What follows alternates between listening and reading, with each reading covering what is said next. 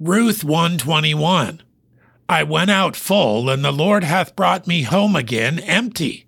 Why then call ye me Naomi, seeing the Lord hath testified against me, and the Almighty hath afflicted me? When Naomi returns to Bethlehem from Moab, she requests that people call her Mara, which means bitterness. In Moab, she lost her husband and two sons, returning to Judah with only her daughter in law Ruth. Naomi says several things about God that lead us to believe she is not fully trusting Him. She says God has made her life very bitter and that He has testified against her and afflicted her. The meaning of Naomi is my delight, but instead of delighting in her, God has chosen to injure her. We are not unlike Naomi.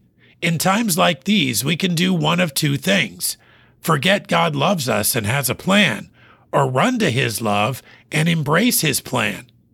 Naomi chooses bitterness. This is the wrong choice. God knows what is best. He sees the full picture with no hindrance.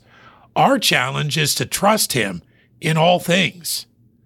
Ruth 1:21 I went out full and the Lord hath brought me home again empty.